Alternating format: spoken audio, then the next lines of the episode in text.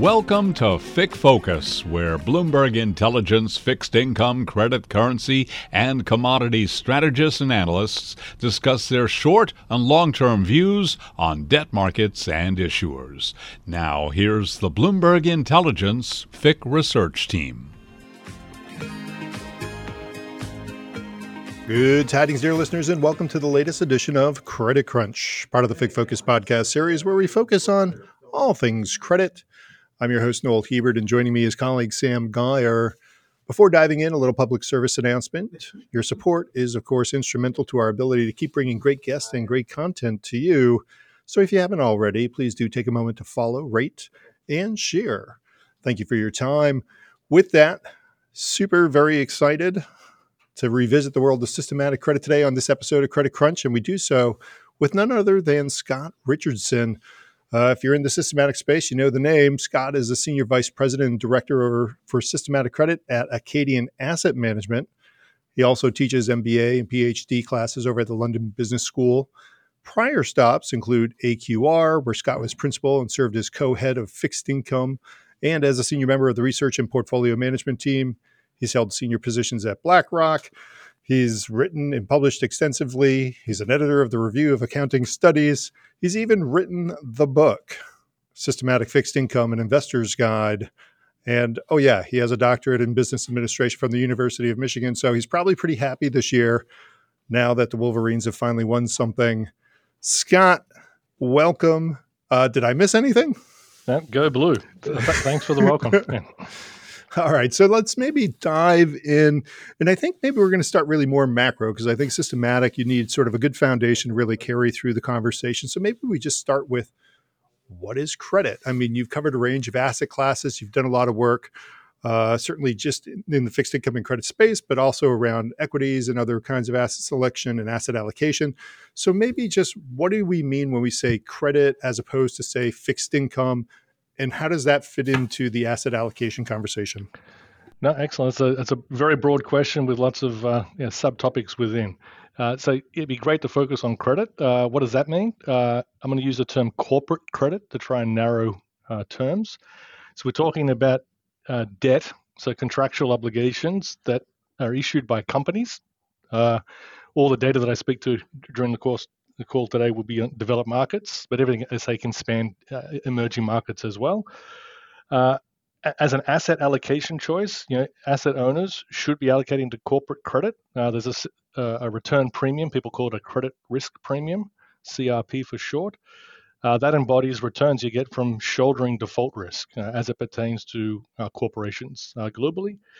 That has a rate component to it.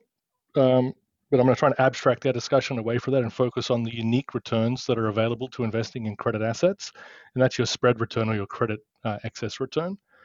That's highly diversifying, so you can't sort of synthetically create the credit risk premium by buying a basket of, say, government bonds and some stocks. A corporate bond does have a rate component and a growth component through the free cash flows issued by the corporations. But it's diversifying. It's not the same as some government bonds and some stocks. And that's a very powerful proposition for asset owners. So they have a distinct allocation to corporate credit. Of course, that's a subset of fixed income. Fixed income markets are massive. It's well over $100 trillion outstanding in secondary public fixed income markets.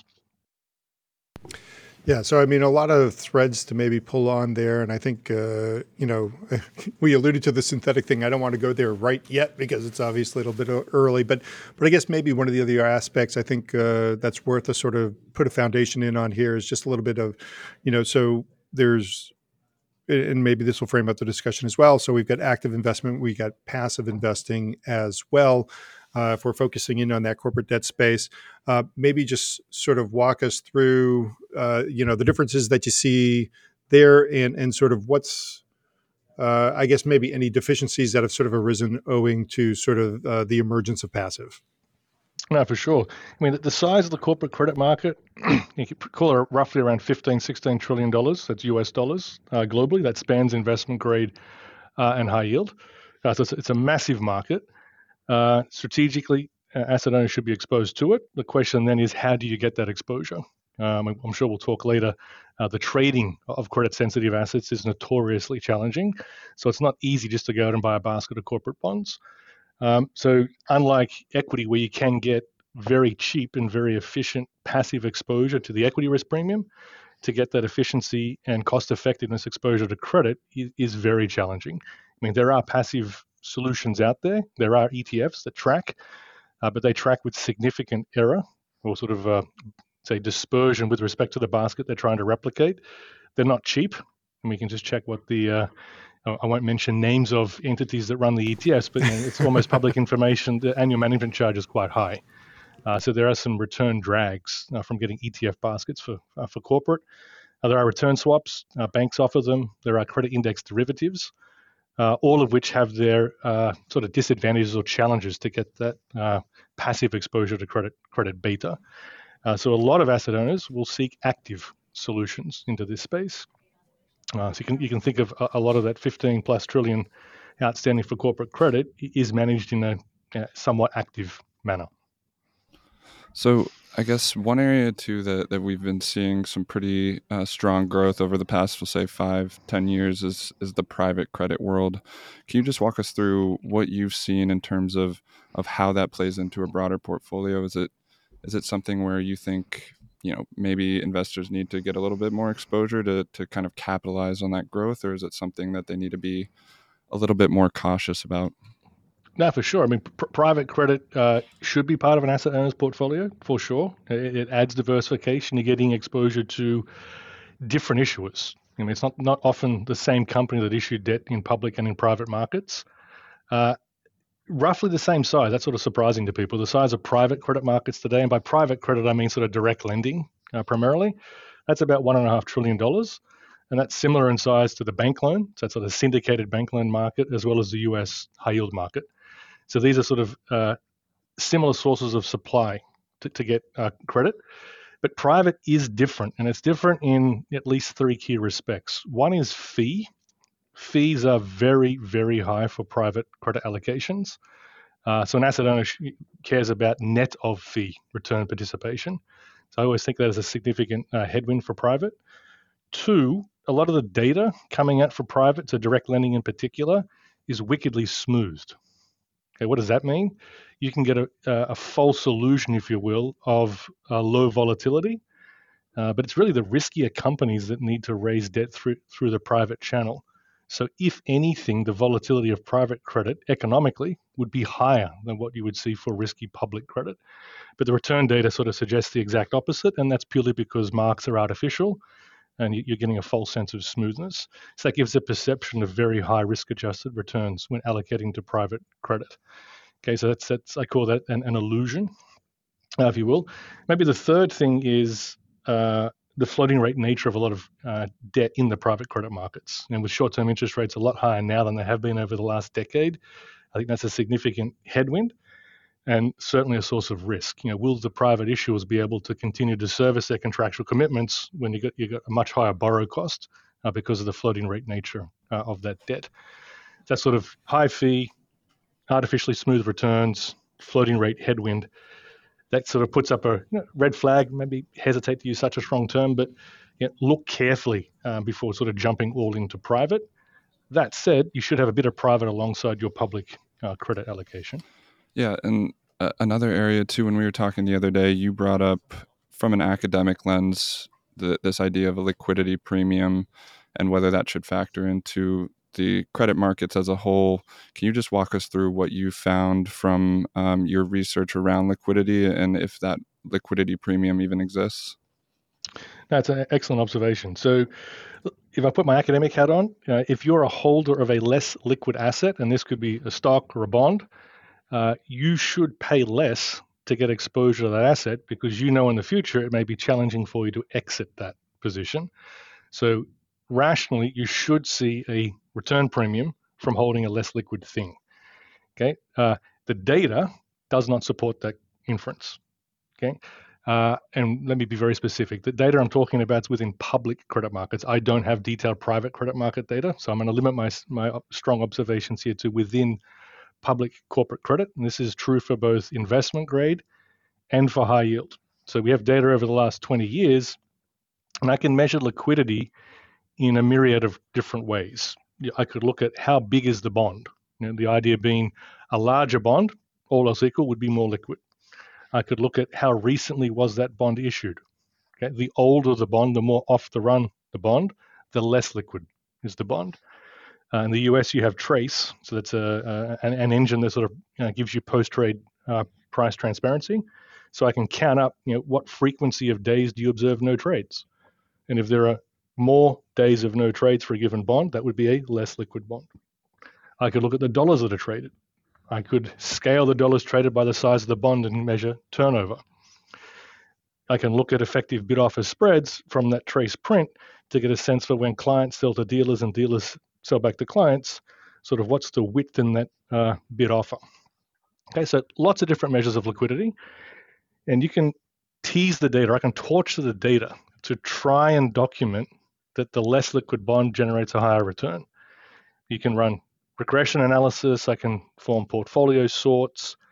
And the overwhelming evidence is no result, i.e. the less liquid bond does not generate a higher credit excess return. That's a puzzle. And the puzzle is sort of acute or has acute implications for credit investors. If you can't see evidence of a higher credit excess return for the less liquid bond, why bother? Because you know that bond's going to cost more to trade. It's going to be harder to source. You have to wait longer. So there's a lot of operational challenges. If I can't even find a return evidence before worrying about all that grief, I'd say think very carefully before you plunge into the less liquid corner of the corporate market. Implication for private then is more of a question, and I really push hard on this. People that make assertions that private credit generates a higher return because of lack of liquidity, that's got a big question mark on it. Someone needs to show data, show me the case that the less liquid private generates a higher return than other private credit claims. I think it's credit risk that would give rise to the higher yield in credit markets, not liquidity per se. Maybe a little bit of a sidetrack here, but I'm always fascinated sort of with the liquidity conversation overall, because it does factor in terms of how a lot of people talk about credit markets. And I guess one of the places where it sort of emerges to me is sort of just even in the conversation around prospective defaults or pricing for defaults. And I think historically what you'll see is credit spreads, if you take an implied rate of default, are chronically going to overvalue the actual realized default experience, et cetera. So I guess, that spread differential between sort of the realized default as opposed to the implied default, how do you sort of allocate that in terms of the market, if not to liquidity? Excellent point. So you could talk in academic terms, risk neutral, physical sort of probabilities of default. But you have a spread, the market gives you a spread. And to be specific, it's an option adjusted spread. Think of that as your risk neutral expected loss given default. That sounds like an academic technical term. You have a view on will an issuer default. Give us a number, 2%. I think the company has a 2% probability of default in the next 6 months, 12 months, whatever your holding period or investment horizon happens to be. Then if a default happens, you work out how much of that dollar do you get back. Maybe it's 50 cents on the dollar. Okay, so if a 2% probability of default with a 50 cents on the dollar, your expected loss is 1%. Then you go look at the spread on the market, it's more than 1%. Okay, maybe it's 2%, maybe it's 3%. Okay, and that difference, what could we attribute that to? It's easy to say, hey, that's your liquidity premium. It's a compensation for risk. So the academics would say there's a systematic element to that, okay, and that's your risk premium. So you're getting compensated for shouldering that hard to diversify source of risk. Part of it could be liquidity, but as I said, with the data, if you try and decompose that, it's very difficult to identify both ex ante and ex post compensation for liquidity risk per se. Is there a best risk mechanism? Like you get like the Merton distance to default models. Obviously, you have like the spread implied models. A lot of people have developed, including Bloomberg has LQA or LQC scores, which look at like bid-ask spreads and that sort of thing. Just different ways to sort of assess, different risk profiles and stuff like that. Is there something that you think plays better or provides the most accurate read within the systematic landscape? It's a good question. So thinking about trying to forecast or understand the key fundamental, which is credit risk. What does that mean? I've got a view on the fundamental health of the issuer. So will that issuer be able to generate free cash flows from its operating and investing activities that are big enough to satisfy both its current and expected future contractual commitments? I mean, that's the game we're playing. This game is played by anyone who's active in these markets. It should be very clear. So it's not just systematic asset managers, but it would be the traditional discretionary managers as well.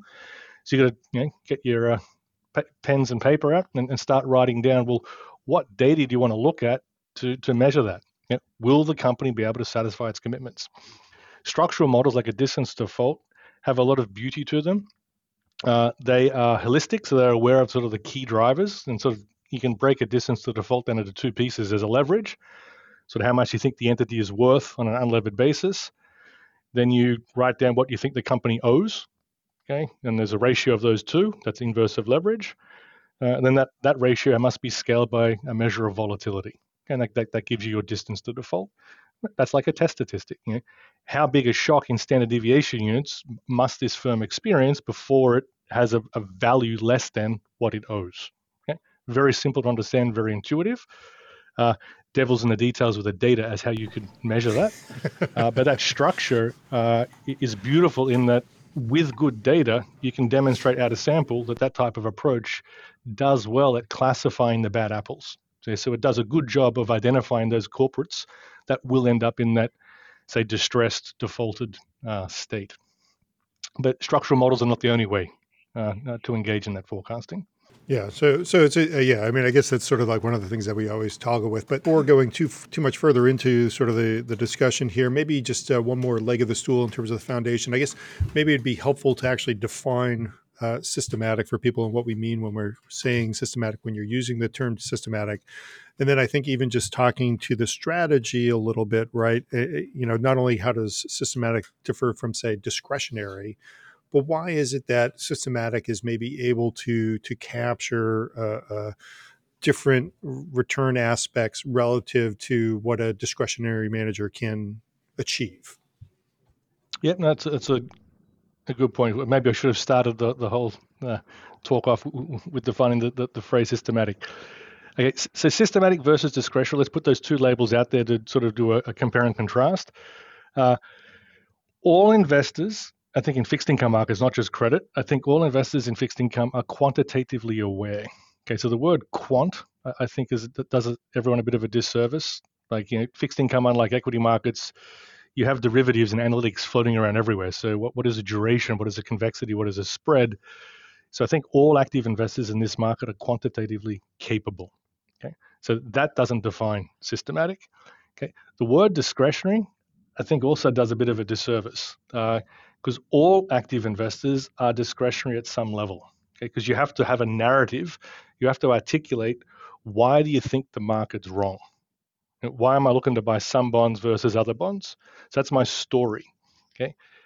But here I think it's what the difference is how you write that story down and how you feed that into your investment process. I think that's what differentiates a systematic versus a traditional discretionary approach. Systematic, I tend to think of as being discretionary up front. Okay, so we have an idea. So we talked about structural models before. How do you measure asset volatility? How do I measure leverage of the company? Do I look at off-balance sheet information to get a view on contractual commitments, et cetera? You've got to talk about that. There's a choice. Where do I get the data from? How do I measure it? That's discretion.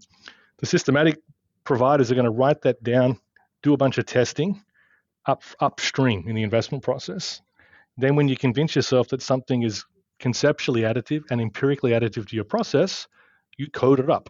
I mean, think of writing it down, but literally you're coding in Python to ingest data upstream.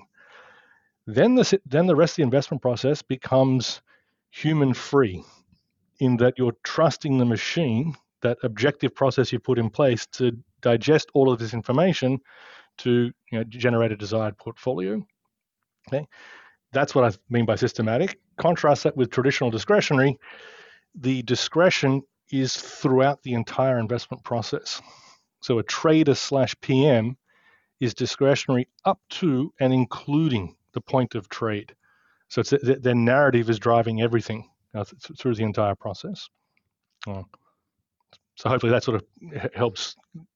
Yeah, and I guess I guess a couple of things that sort of come up to me there is sort of the process is understandably pretty iterative, right? In terms of when you're trying to build out that model and trying to see what works. I guess a couple of questions that come up to me. Number one is, data quality, right? I mean, that seems to sort of be one of the first good things. Like, how do you ensure data quality? And do you end up with suboptimal models to the degree that you can't find good data? Or do you just sort of say, here's where we get the best data, and then you sort of optimize the model to that?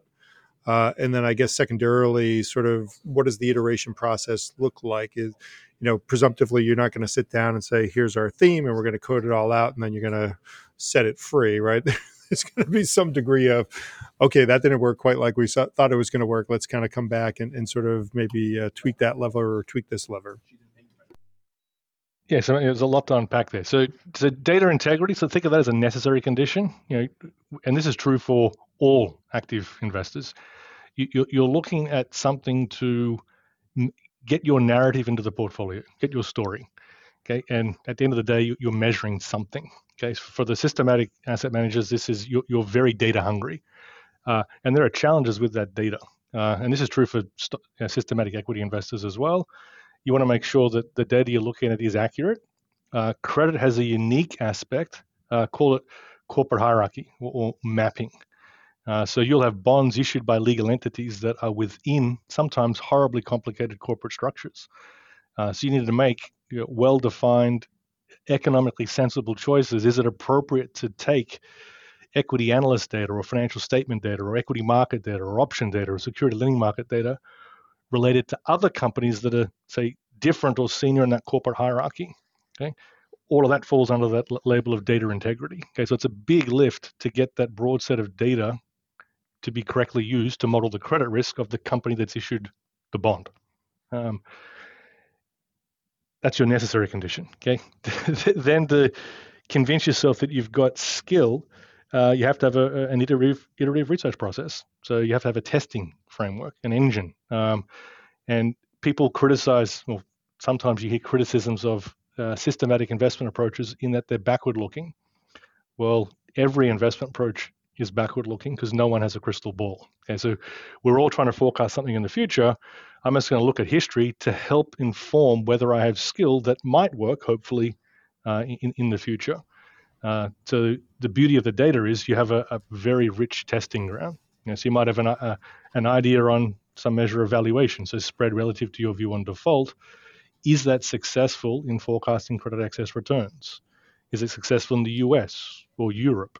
Investment grade, high yield, small companies, large companies, cyclicals versus non-cyclicals. So there's a lot of data over many years, which you want to interrogate rigorously and demonstrate that something's additive to your investment process. So that sort of, that innovation, if you will, that iterative nature of the research process, that's exactly what it's doing. Using the data that's available to you to demonstrate additivity. Will this improve your investment process? So, Scott, I want to dig in a little bit there on that investment process as a whole. Can you just walk us through what the various steps are that each strategy goes through when you ultimately implement them into that ultimate investment process? Okay, so you can think of a recipe, if you will. So what are the key ingredients from a systematic approach to build a portfolio? You have to define a sandbox. So say what bonds are eligible for consideration. In fixed income, you have guidelines that tend to be very strict, and on the corporate side, that strictness comes with respect to ratings typically. So you'll have asset owners that can't touch high yield or love high yield. So you'll say asset owner insurance company only wants IG, investment grade. Someone else wants high yield. Home bias is rife. So people in Europe may want European IG. Someone in the US might only want US IG. So you cater to the demand of the end asset owner. In corporate, that tends to have a regional component as well as a rating component. Okay, so let's be specific. So you've got an investor who's not subject to home bias and they're looking at investment grade. So I'll say global investment grade is my index. Okay, and we're talking about ICE, that would be G0BC would be the ticker. And there's thousands of bonds in that. Okay, and that becomes, think of an Excel, you have a big data frame, one row for every bond that resides in that index. Your job is then to get all this data that you trust, that you map appropriately, distill it down to give you one number. You know, what is your forecast for the credit access returns of the bonds that fall in that sandbox? Okay, I'm going to call that ER, expected return. Okay, so that's ingredient one. Ingredient two then is have some sense of what it would cost to trade, how difficult it might be to source those bonds. And you're leaning on the systematic process to trade off those two dimensions. You like credit access returns, but you don't like things that cost a lot or are a real pain to trade. Okay, so that's a negative component to your objective function. And then risk is the other big consideration. There's different ways to operationalize that, you know, linear, mean variant, but you need to be risk aware. And the beauty of systematic approaches is you can be very precise as to how you quantify risk. By what dimensions do you want risk in the portfolio? What dimensions do you not want to have risk? So I could use the word guardrail. So you might measure contributions to the portfolio across things like sector, industry grouping, geography, rating, duration, where on the curve are you positioned? And I would always advocate for dialing down your enthusiasm on some of those dimensions, because that, if you don't do that, you can then leave the footprint of macroeconomic sensitivity in your portfolio's returns relative to a benchmark. Okay, so no, that's a lot. So you have a return forecast, you got a view on liquidity or T costs, and you have a view on risk. And you want to blend those three ingredients together. That's the wheelhouse of the systematic process. I can't do that in my head. I've yet to meet a person who can do that in their head. Okay, you need to lever or lean on an objective function optimization routine. And that's the beauty of a systematic process. It's efficiently trading off these multiple dimensions for you. So getting back real quick to that first step where you're identifying which universe you're ultimately going to target, do you then, like, once you identify that specific universe, are you trimming that down right away? Like, let's say, you're trying to only pull one bond from each issuer or something like that, just to try and narrow that universe down. Do you do that right off the bat, or do you just wait until that return forecasting has already happened? No, excellent point. So limiting to one bond per issuer sounds appealing. That reduces the dimensionality of your problem, but that's unnecessary. So you're leaving opportunities on the table. So I think you want to keep in multiple bonds per issuer, particularly for investment grade. But I do think it's still prudent to pre-filter that investment universe. And there's a couple of dimensions by which I think pre-filtering is important. One's liquidity. Okay, and there will be some bonds in these universes that just don't trade. Okay, they're smaller bonds that are older, that are closely held. You don't see dealers regularly making markets. If they do, they're small or no quantity just on one side. Those things are going to cost a lot to trade. But if I go back to the topic we discussed earlier on that sort of puzzle of no liquidity premium, these are bonds that aren't generating a return premium. So I'm not leaving money on the table by ignoring the less liquid bonds, but I know I'm avoiding paying an arm and a leg to trade them. So unless you had a really high level of skill, like a crystal ball in that really illiquid spectrum, I think it's prudent to ignore them. Okay, and that would be true for investment grade and high yield. Sort of get rid of that left tail. I mean, corporate as an asset class is less liquid than stocks, but within corporate, there's a left tail that's really illiquid, and prudent not to play there. You're not leaving money on the table. Then the other consideration would be, what is your skill? So distressed, this would apply to sort of special situations, stress, so the really risky into high yield. You can think that the top 5, 10% in terms of spread, that's an end of the market where you do have sharks in the pool. You've got people that are aware of complicated corporate structures, covenants that can come into play. The going concern assumption may no longer be valid for these entities. So what I say here is not going to be true for everyone, but at least for all the investment teams I've worked with for the last 20 plus years, that's not really our skill set. So you sort of leave that section of the market out. So you're deliberately avoiding the most risky corporate issuers. Interestingly, that also doesn't come with a punitive cost. So you're not leaving a return premium on the table. But I think it's prudent to avoid it unless you have that investment acumen in-house. So, and then getting back to something you mentioned earlier, just around trusting that model output. Ultimately, you get it down to the universe that you want to invest in.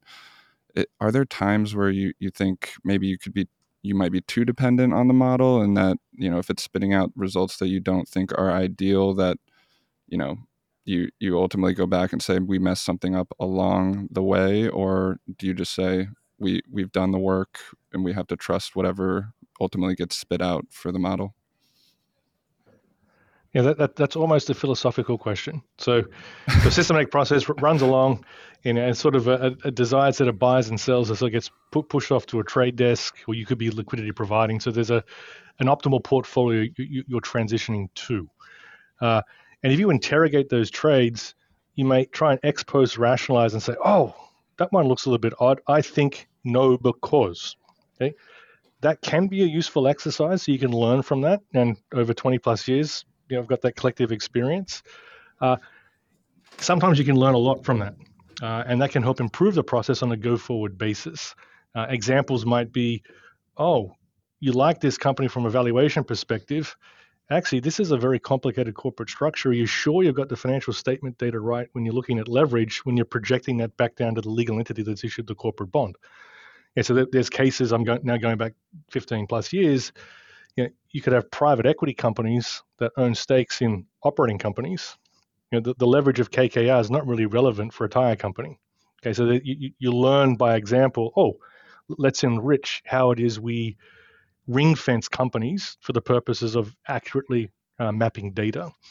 Okay, there could be news events, corporate actions.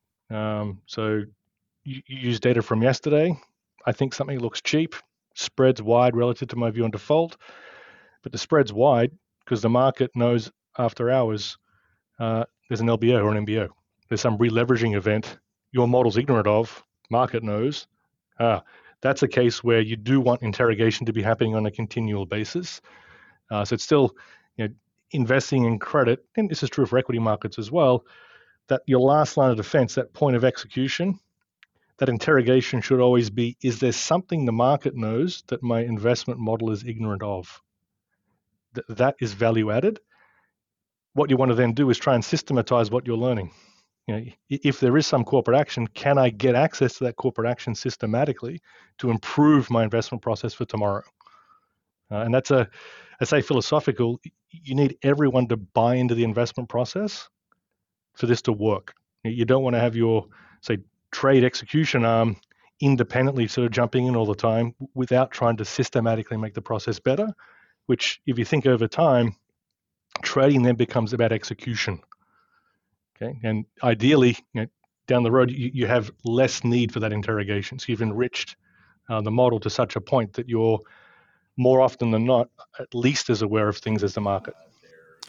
And I want to definitely come back to some of those points. I guess one thing that sort of comes up more immediately for me, and first I should apologize. I think Sam and I were trying to send you some incense so that when the conversation did get a little philosophical, you would have some nice frankincense or something around you to sort of put you in the right mood to answer it. But, you'd mentioned a couple of times in terms of some of those structural considerations, maybe within the cap stack of a given issuer.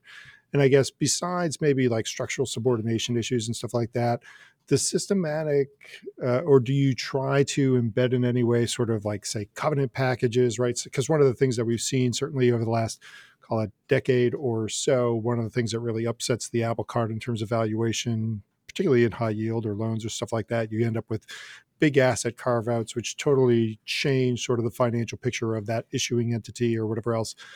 Is there a way to embed that? Or do you just say, listen, this thing's got too many hairs on it. We're going to leave that one on the field. Okay. So again, lots to unpack. There'll be examples of corporate hierarchies that are horribly complicated.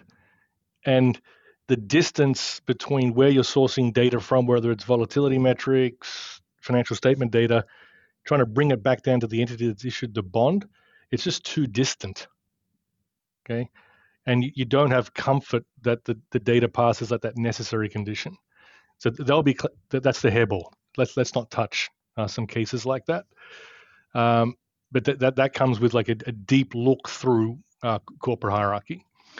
The covenants, that's an interesting one. So covenants are potentially measurable, okay? But you know, academics back in the day measured these things in horribly crude ways. Is there a covenant? Yes, no.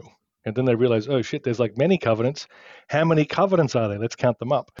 without really going to look at what's the substance of these covenants. You know, if there's a free cash flow sweep covenant, how are they measuring free cash flow? You know, there's huge variation there. How tight is it? So how much slack is built into these covenants? This is stuff I've looked at over the years. And the upfront question is, given I've excluded that really risky end, okay, so I'm not in that going concern ? Subset of high yield. The role of covenants, even if you're measuring sort of substantive strength and slackness, doesn't add much to the investment process. Okay, that's upsetting for some people. Like, oh, there's a lot of covenant light loans. Surely, you know, your awareness of that must improve the investment process. But what people are forgetting is you've already got a hell of a lot that you're doing. You're modeling the credit risk of these companies. You've got a rich suite of things that's trying to forecast, will this company migrate to a worse credit state tomorrow? If yes, am I then being compensated with the credit spread today? So you're credit risk aware. Then does measuring these covenants add or improve that? And it's de minimis. But I think in that really risky end, you know, when going concerns in question, obviously the covenants then become of first order importance. I want to dig in a little bit on the return forecasting side that you had brought up earlier, and just in terms of, for you all, like what goes into that return forecasting? Is it just a function of that likelihood of default, or do you have more that kind of makes up that picture? There's a short answer, lots of stuff.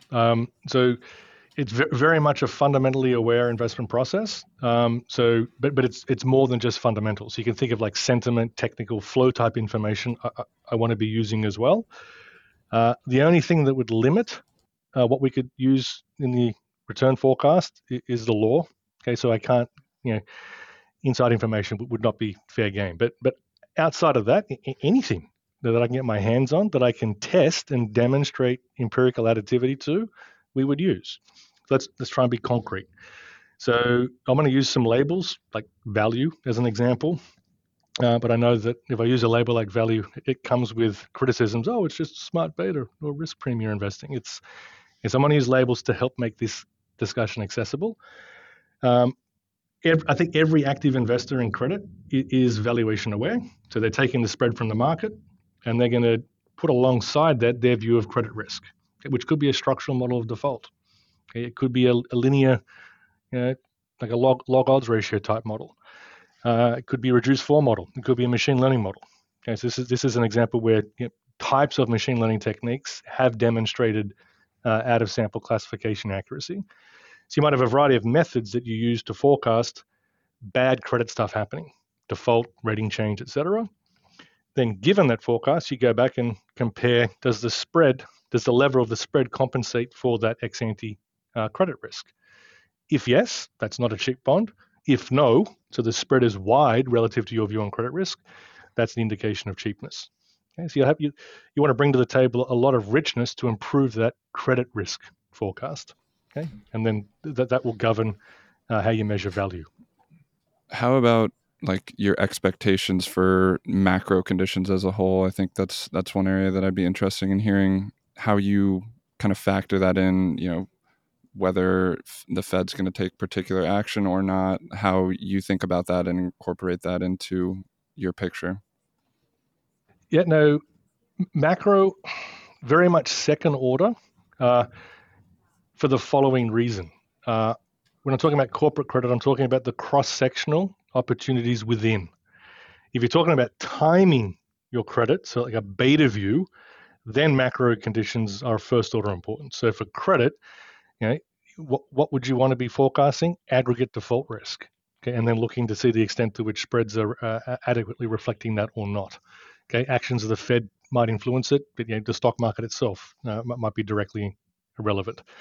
Okay, so let's sort of step back from market timing views, beta views. So if I'm looking to pick up alpha, so true idiosyncratic return opportunities within credit, that macro stuff quickly becomes second order importance. In particular, when I've got those risk guardrails that we talked about earlier in place. So if you're limiting how much sector risk or rating risk or duration risk that you're taking, that those macro drivers aren't going to affect your relative to benchmarks, so i.e. excess of benchmark return performance. They will affect the beta. Yeah, that's an asset allocation decision, but you're going to be, or you should be, pretty immune to that with your idiosyncratic bond selection. So, and then one area too, digging into that default expectation side of things we talked about last week was the ratings migration idea and how, you know, you could use that to ultimately predict or I guess give a level of that default expectation. What are some ways that you all kind of approach that potential ratings migration? You know, is it a factor of fundamental data? Is it looking at what rating companies are putting out? How are you all looking at that? Okay, yeah, so think of a rating migration as a type of credit migration event. Okay, so if something's rated double B and it moves to single B or triple C, all else equal, bad news. Okay, now the rating agencies are slow. Okay, so they're not updating their ratings, you know, every microsecond. You know, they're updating through the business cycle. So they're going to move slowly. They think deliberately. They're very bureaucratic. Okay. So depending upon your investment horizon, the use case of the ratings can be a lot or it can be a little. You know, for sort of buy, hold, buy, maintain, so long holding period, then the ratings can be useful. You know, so like with a 5-year horizon, the classification accuracy for credit ratings with respect to future rating changes isn't bad. I mean, that's what they do. But if your investment horizon shorter, think 6 or 12 months, ratings by themselves don't help that much. I.e., that means there's other data that you can be looking at to get ahead of these bad credit events. And when I say bad credit event, a rating change would be one example. I mean, worst case is you move to the defaulted scenario, so sort of D or below. A spread jump could also be bad. I mean, if you're in an IG portfolio and you're 100 basis points and then next week you're 350 basis points, that's bad news. Okay, that don't need to have defaulted. That's a horrific return impact for your portfolio. Likewise, a multi-notch rating downgrade is still bad. So data, you could look at that, lots of data, financial statement data. You could pick up a textbook and go to the financial statement analysis textbook and go to the last chapter as an afterthought. Someone's put down, oh, here's a set of financial statement ratios that might be helpful to get a handle on credit risk. I sort of say that jokingly because there is some merit to this. You know, looking at solvency ratios, how easy is it to convert stuff that's on the balance sheet to cash? That's useful. You know, measures of profitability can be useful. Measures of volatility are particularly useful, you know, and that can be measured in many different ways. I mean, I have a paper sort of titled Asset Volatility and sort of lists off a variety of, you know, market-based data, financial statement-based data, equity analyst data. So you can be very broad as how you want to measure these important constructs, and then you want to be using that breadth of measure in your credit risk forecasts. Sorry, Sam, that wasn't a short response. I don't think we expect short responses. That's why we do the podcast format. But I guess one of the things that sort of comes out of that too, and maybe a quick follow on there, because one of the things I think we've noticed in terms of the rating migration pieces. You obviously have the price action in advance of whatever the rating activity is. And then once the rating action happens, you usually have carry through for the next sort of 1 to 3 months in terms of, you know, the bond does go from double B to single B or double B to triple B or whatever the price action is. Do you ever sort of look at that? Is that a place where you say, listen, we know there's going to be new holders in this new ratings bucket for one reason or another, and so we can play off that trade? Or is that just something where if you don't catch it sort of before the knife falls, it's not really worth trying to catch? Yeah, I think people talk about this rising star, falling angel type effects. So I think that the most important thing from an asset owner perspective is to be rating tolerant. Don't write guidelines in such a way that you hold your hands or tie your hands. So if you had an IG mandate, you allow for some holding of high yield rated debt. You don't want to be a forced seller when there's more sellers in the market then they're unnatural buyers. I mean, think of a case, you've got a large IG issuer, okay, and it gets downgraded to high yield. The size of that issuer becomes huge in the high yield market. Is there enough capital there to absorb it? Maybe not. So the price would fall further than it would otherwise. If you're the holder on the IG, don't realize that excessive loss at the time it falls into high yield. So you tend to hear it more talked about on the fallen angel side, but I always tell people, be rating tolerant. Allow for you to continue to hold if your return view is still positive. It doesn't mean blindly hold all fallen angels, but if it likes and it fits your portfolio, yeah, allow for that. You get an interesting liquidity effect. So when bonds sort of effectively change hands from the IG market to the high yield market, you've typically seen a price drop before that rating happens, because the ratings are slow to move. They're sort of the last one to catch up. But you do see liquidity at that point. And likewise, if something falls out of high yield, so it moves from sort of regular traditional high yield to sort of distressed investors. So there is a window of opportunity to trade if you need to. So there's an uptick in liquidity, but you will be crystallizing a loss from those rating transitions. Interesting. So I guess maybe it makes sense to sort of pivot to portfolio construction here. So I mean, we talked about a lot of the different pieces and parts in terms of identifying target investments, assets, et cetera. But maybe pulling it together into a strategy, and you sort of mentioned sort of like value as maybe one umbrella to sort of invest under. But I guess when it comes to building out a portfolio, I assume, one, you're saying, are we going with momentum or value or whatever the strategy might be first? But then just even thinking about how you break it down in terms of rating, issuer concentration, you'd mentioned, hey, we're okay to hold more than one bond at the issuer level, whether you're looking at duration profiles or even duration time spread or, sort of the volatility of a given instrument. Like, what are the sort of the buckets that you're trying to fill to say, this gives us what we want in terms of a diversified exposure to the risk that we're trying to crystallize? Okay. If you're asking for it, can I give like a 3-sentence response to what does the machine when I give it its inputs? You got more than 3 sentences, Scott. Yeah. Scott, you got 11 sentences. I'll count them down for you. There we go. Okay, so the weight in the portfolio you're solving for want to eat the return. So you want to be overweight those issuers that have the highest return forecast. So part of that will be driven by valuation metrics. There are other things that go into the return forecast. So carry type measures, momentum type measures, sentiment, flow, technical type information. So you have a broad set of information that gives you your return forecast. The stuff that you're overweight, you want to be overweight the highest return forecasting bonds. Okay, but you got to do it in a sensible way. So as I mentioned before, you trade off T costs. So I might have 2 bonds that have equally high credit excess return forecast, but one bond is 5 times the size of the other. It's more recently issued. I see 10 dealers making reasonably liquid markets, and I've seen 20 trace prints in the last 2 weeks. Now, that's not your typical corporate bond, by the way, but it's an example of a very liquid bond. That's one that I know I'm very confident in that the bid-offer spread is going to be tight, and I'll be able to trade a reasonable quantity. Let me trade that one in lieu of the other bond, okay? And that other bond might actually have a marginally higher return forecast, okay? But so you want to be very sensitive to what it costs to trade the ease of execution, okay? So that means your portfolio is eating the returns, but very sensitive to what it would cost to trade. So you're going to be distorted away from the highest return bonds. Then you can have a bunch of constraints, like don't put all your eggs in one basket. We talked about having multiple bonds for an issuer. You might like all 4 bonds from an issuer. I can't put 1.5% of my portfolio into each of those 4 bonds because you'll end up with a wickedly oversized position at the issuer level.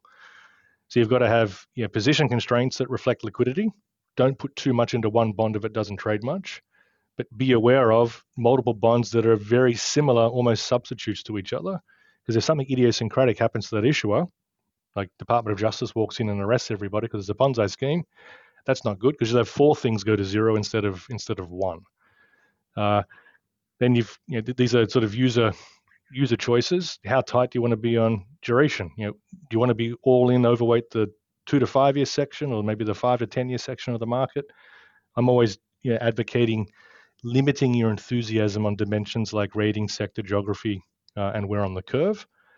Because on average, you're not well compensated for that. But every once in a while, those exposures will be particularly painful. And you want to avoid that pain. It's never fun having a discussion with an asset owner. Oh, we're a 1.5 points under benchmark this quarter because we were overweight CCC by a lot.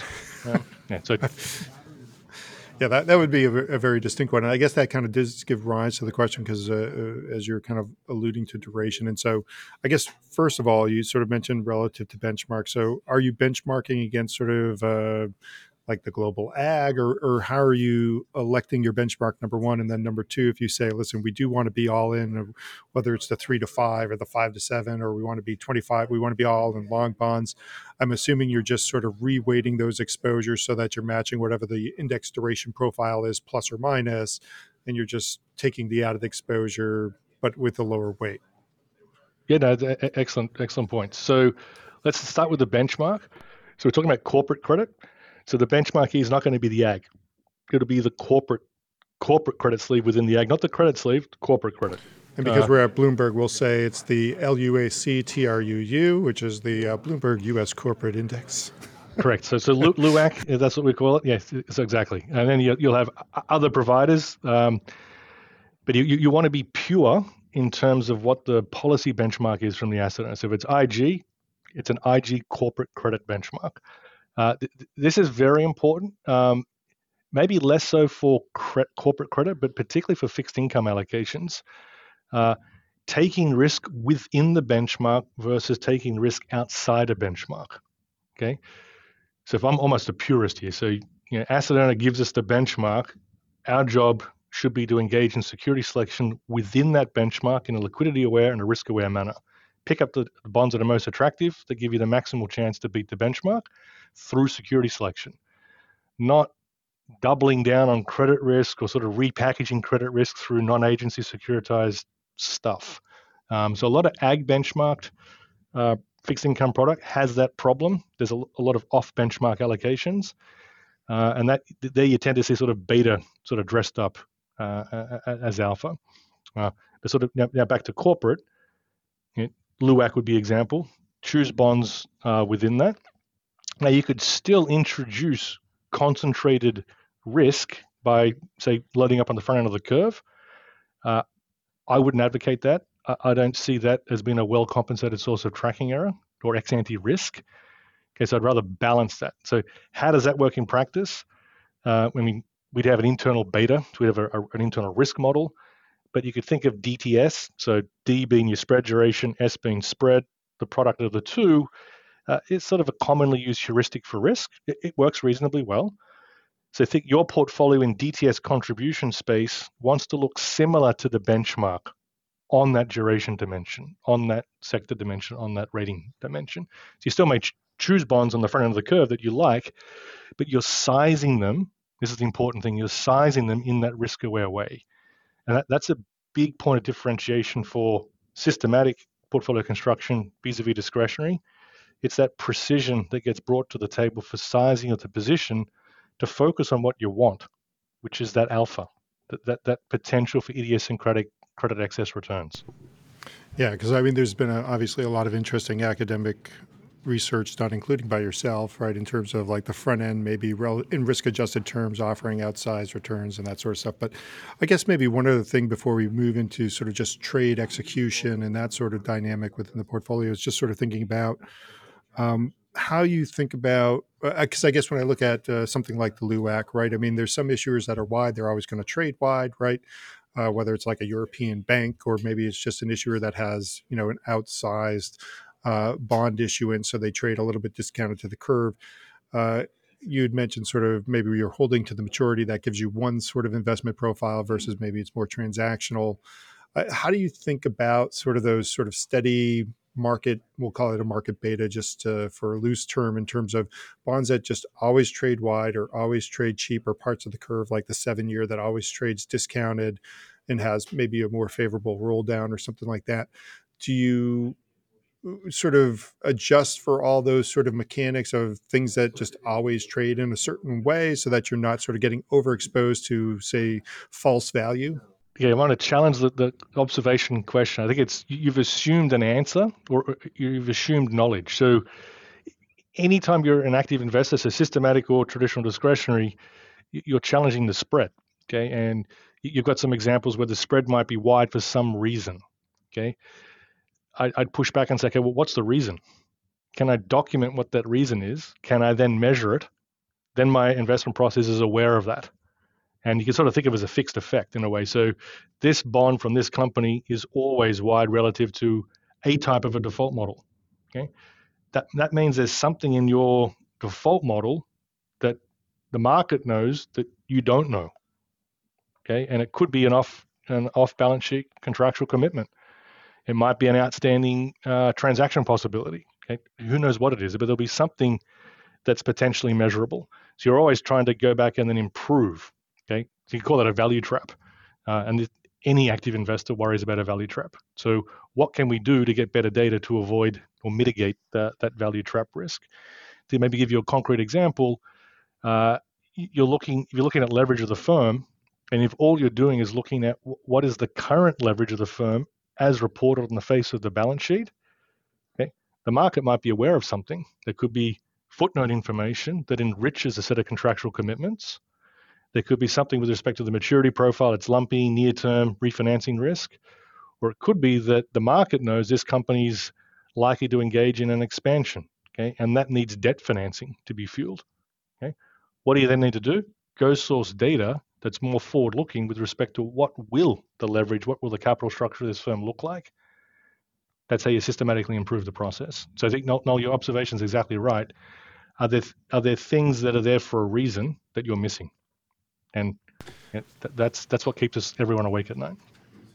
Yeah. So maybe let's turn real quickly to trade execution costs, and I do want to stay mindful of time. And Sam and I still have a lot of questions to ask, so maybe we kind of speed round it a little bit. But I guess very interested in terms of both execution and trading, right? Because a lot of people talk about friction costs and the impact within sort of systematic strategies, and you sort of talked about sort of that willingness to sort of hold through different parts of cycles, and people draw their parameters, like if it drops from if you're doing it in quintiles or quartiles or whatever, if it drops from one to the other, maybe you have a hold tolerance, so you're not crystallizing a loss there. But even more broadly than that, even just thinking between primary and secondary markets, right? Again, sort of a lot of work out there on sort of the new issue concessions that come with primary markets. Obviously, you don't have the friction cost there. And if you think about investment grade, a fair amount of your outperformance tends to come from crystallizing those new issue concessions. So I guess a lot of stuff sort of baked into that comment, but maybe coming back, how do you think about maybe primary versus secondary? And then how do you think about actually sort of managing the turnover within the context of the portfolio so you're not giving away the alpha? Yeah, no, again, so a lot to unpack. So first off, one big lesson learned over 25 years of doing this is the importance of execution generally, or implementation. Academics can write papers that say, hey, X helps forecast returns. That's maybe a necessary condition, but very far from sufficient. So you can give it all away and more through unintelligent execution and implementation. Okay, so that's one thing I've learned to really appreciate. So the biggest bang for the buck oftentimes comes from implementation efficiency. Okay, so let's sort of try and unpack that a bit more. So execution has a primary market component, and a secondary market component. So Noel, what you said is correct. You do want to be a willing participant in primary markets. It's not as big a game changer as you think it would be, because I'm not advocating for blindly participating in every new issue. Okay, we have a return view.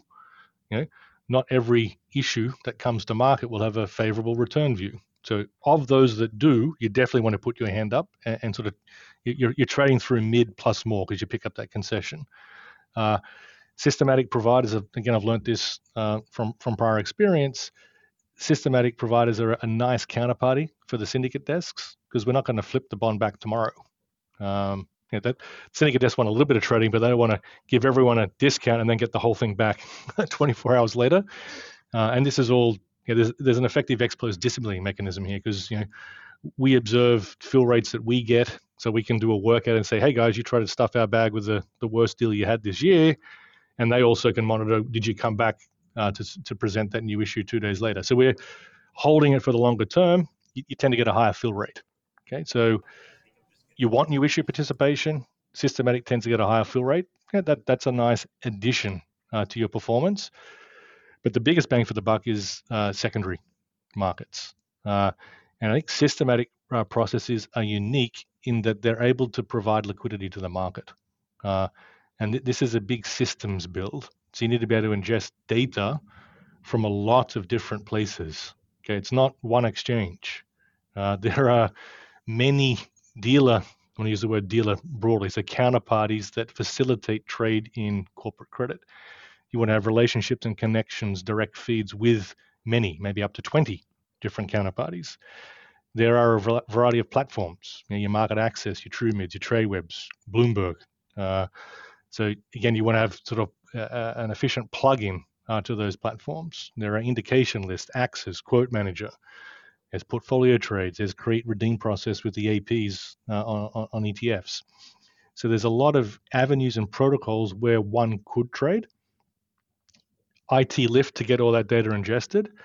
And just so you can appreciate the magnitude of the data, you might be getting feeds from 20 different counterparties, from 10 different sort of platforms. You'll be getting tens of millions of rows of data every day across that sort of universe of investment grade and high yield corporate bonds. In the US, you have Trace. So you'll have 100,000 plus prints every day. You know, that doesn't fit in Excel. This is a complicated data engineering solution that you need to be on top of real time. So as and when you go to trade, you know all the different places where you could trade at different quantities.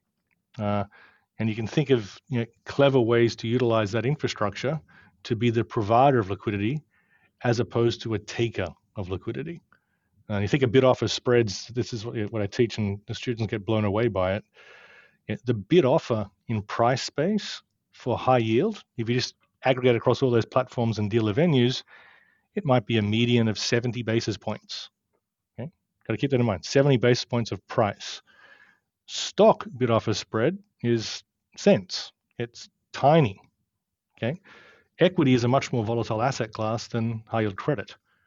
So if you were to be a liquidity taker crossing a full spread per unit of vol, which is your investment opportunity set, it's an arm and a leg.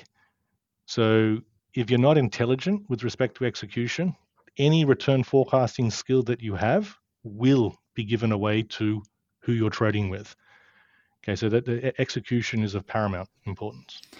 So Scott, I want to turn quickly to the addressable market. And you brought up corporates around 15, 16 trillion in that neighborhood. How much would you estimate the systematic strategies touch, and what kind of growth do you think we'll see over the next 5 years? Yeah, good point. So it depends how you want to count or classify certain entities. In my book, I say roughly 100 billion. I'd still stand by approximately that number. Maybe it's 120, 130 billion. But when people say billions, you forget how many zeros there are. So the market's in the 10 plus trillion.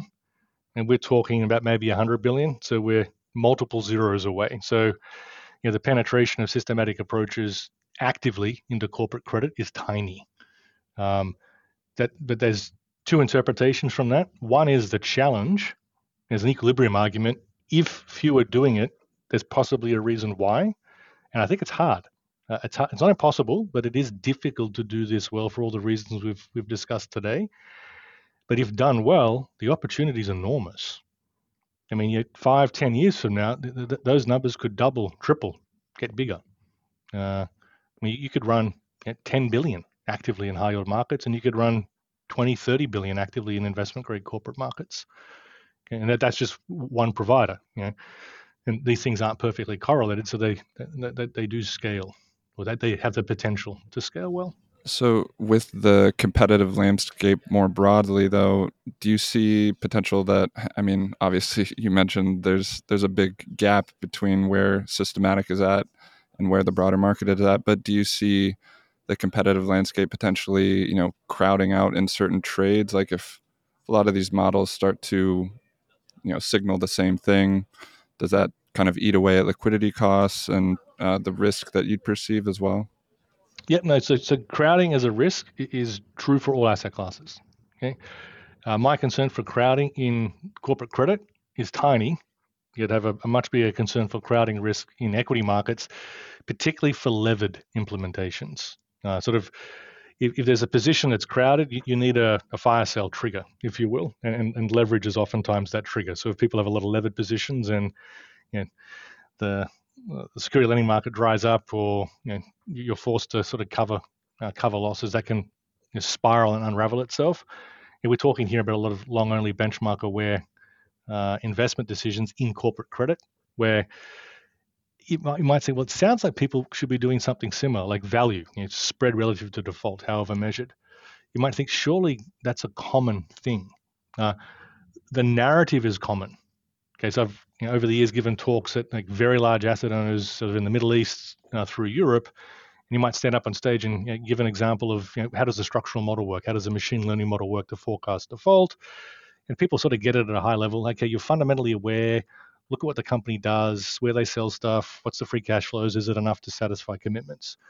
Then they turn around and say, oh, but my fundamental PM from the west coast of the US with a name that starts with P, they say something similar.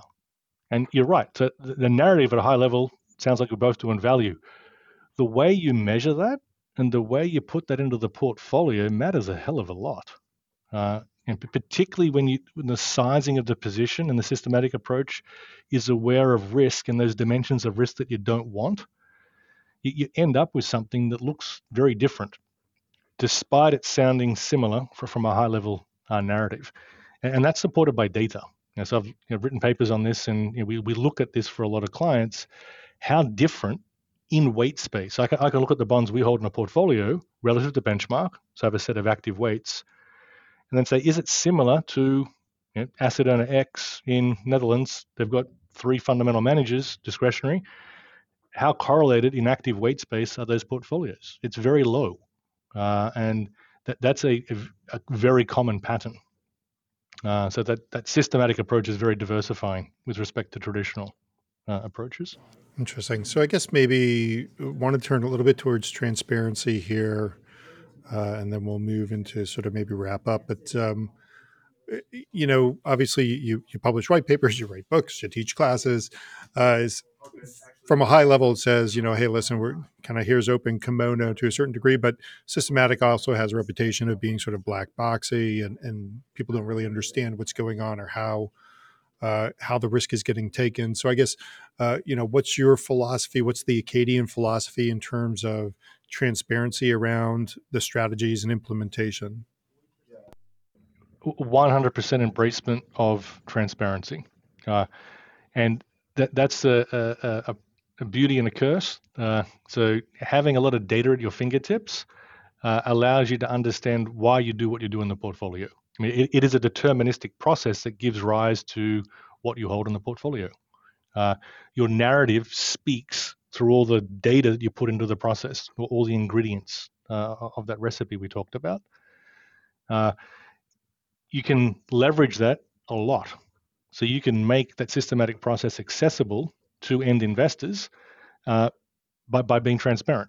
So at Acadian, we have very powerful tools that look through. I mean, you can track the return forecast for any asset on any day and interrogate why you like it or dislike it across many of the dimensions that we talked about. You can look through a portfolio in both from an ex-ante perspective, like where are your active weights today in risk terms across different dimensions, return forecast, geography, rating, sector, et cetera. You can look at returns ex-post. And so where were your return contributions and detractions coming from? Now, the discipline that comes from that is enormous. I mean, think of a traditional discretionary PM. They'll have stories, some of which are great. That's fantastic. But you can't listen to 10 stories every quarter. This is sort of why you're overweight these positions and why they contributed to the portfolio. Here you've got a process that you can explain everything. Now, transparency comes with a cost because you are revealing a lot via doing that. And you'll notice that papers that I write and others that Acadian write don't go into that level of transparency. So that's preserved for investors.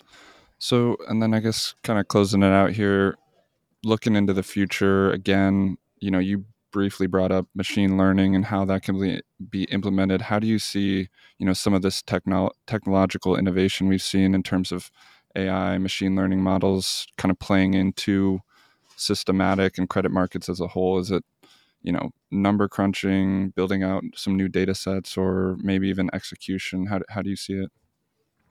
Yeah, well, first off, you know, these acronyms, AI, ML, big data, I hear way too many people talking about it as though they know a lot.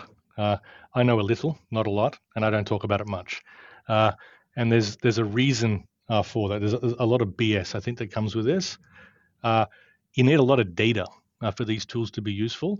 In credit markets, there is some data, okay? And the data dimension where I think these tools can work best is not on execution, okay? Equity markets trade 2 microsecond latency. That means you chop the day up into lots of different pieces. You've got millions of data points. Credit may take days to trade. So you just don't have the data richness to lean on ML type tools as much for execution. But all that stuff about modeling credit risk, I think ready migration, moving to a default status, you know, aggressive spread, jump spread changes. You've got thousands of companies over decades globally. That's not huge amount of data, but that's a lot of data. So you can exploit that data richness to lean on some ML type tools that allow for some nonlinear effects and interactions to be that will enrich your return forecast, as an example. Yeah, but if someone said, "Oh, how important is it in the big picture?" It is one of many tools that you would look at. So I think we're far from an era where it's the panacea that solves all of our problems. I wish you could write, "Hey, ChatGPT, beat the benchmark by 2% this year. Thanks." Yeah, that doesn't work. Yeah, that would be that would be interesting. I guess one last two-parter for you, and then we'll let you go. But I guess first part of the two-parter is there any data that you don't have that you wish you had that you think would make your process better? And then secondarily, you know, in your 20 plus years of sort of out there and doing this and looking at these various markets, is there anything that sort of consistently shows up as quote unquote cheap? Okay, it's an excellent question. So you forced me to think on my feet real time. Data that I don't have that I wish I would have. You know, like the throwaway comment is a crystal ball. I'd like to know what the spread will be a week, a month, a quarter from now. But that's cheating. That's, I want to know what the future return is. More data on flow, sort of price and quantity information around time of execution. So improved pre and post-trade price transparency globally would be nice data to have. That has multiple uses.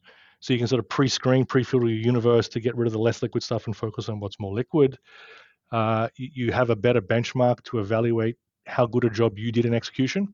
Okay, obviously we're measuring this sort of data as we speak, but there can be improvements and some more standardized nature to the collection of that data. Okay, then the other question was on, is there stuff that's consistently cheap? Maybe that's another way to describe a value trap. Yes, you do worry about that, but there are things you can do to mitigate it. Like a bank might be an example. So if I looked at a bank and had a structural model approach and wanted to compare it to a retail company, the leverage is like an order of magnitude different, but that's not going to be the driver of the risk. Like if you had a retail company with that amount of leverage, yeah, the spread would be 10 times larger. So when you're modeling your returns, grouping, how you group issues and issuers together becomes very important. And that becomes sort of like a reduced form way to mitigate some of these unintended exposures. Yeah, so you know, doing valuation, particularly within a peer group, is important. It's not perfect because there'll still be cases when something might be cheap for a reason that you're still unaware of. Excellent. So, well, I guess with that, Scott, on behalf of Sam and myself, really do appreciate certainly the time and the insights Systematic is a space that we've certainly been long interested in. So being able to get you sort of on Credit Crunch to talk about it's been awesome. To our listeners, thank you once again for joining us. Be sure once again to follow, comment, and share. This has been Credit Crunch.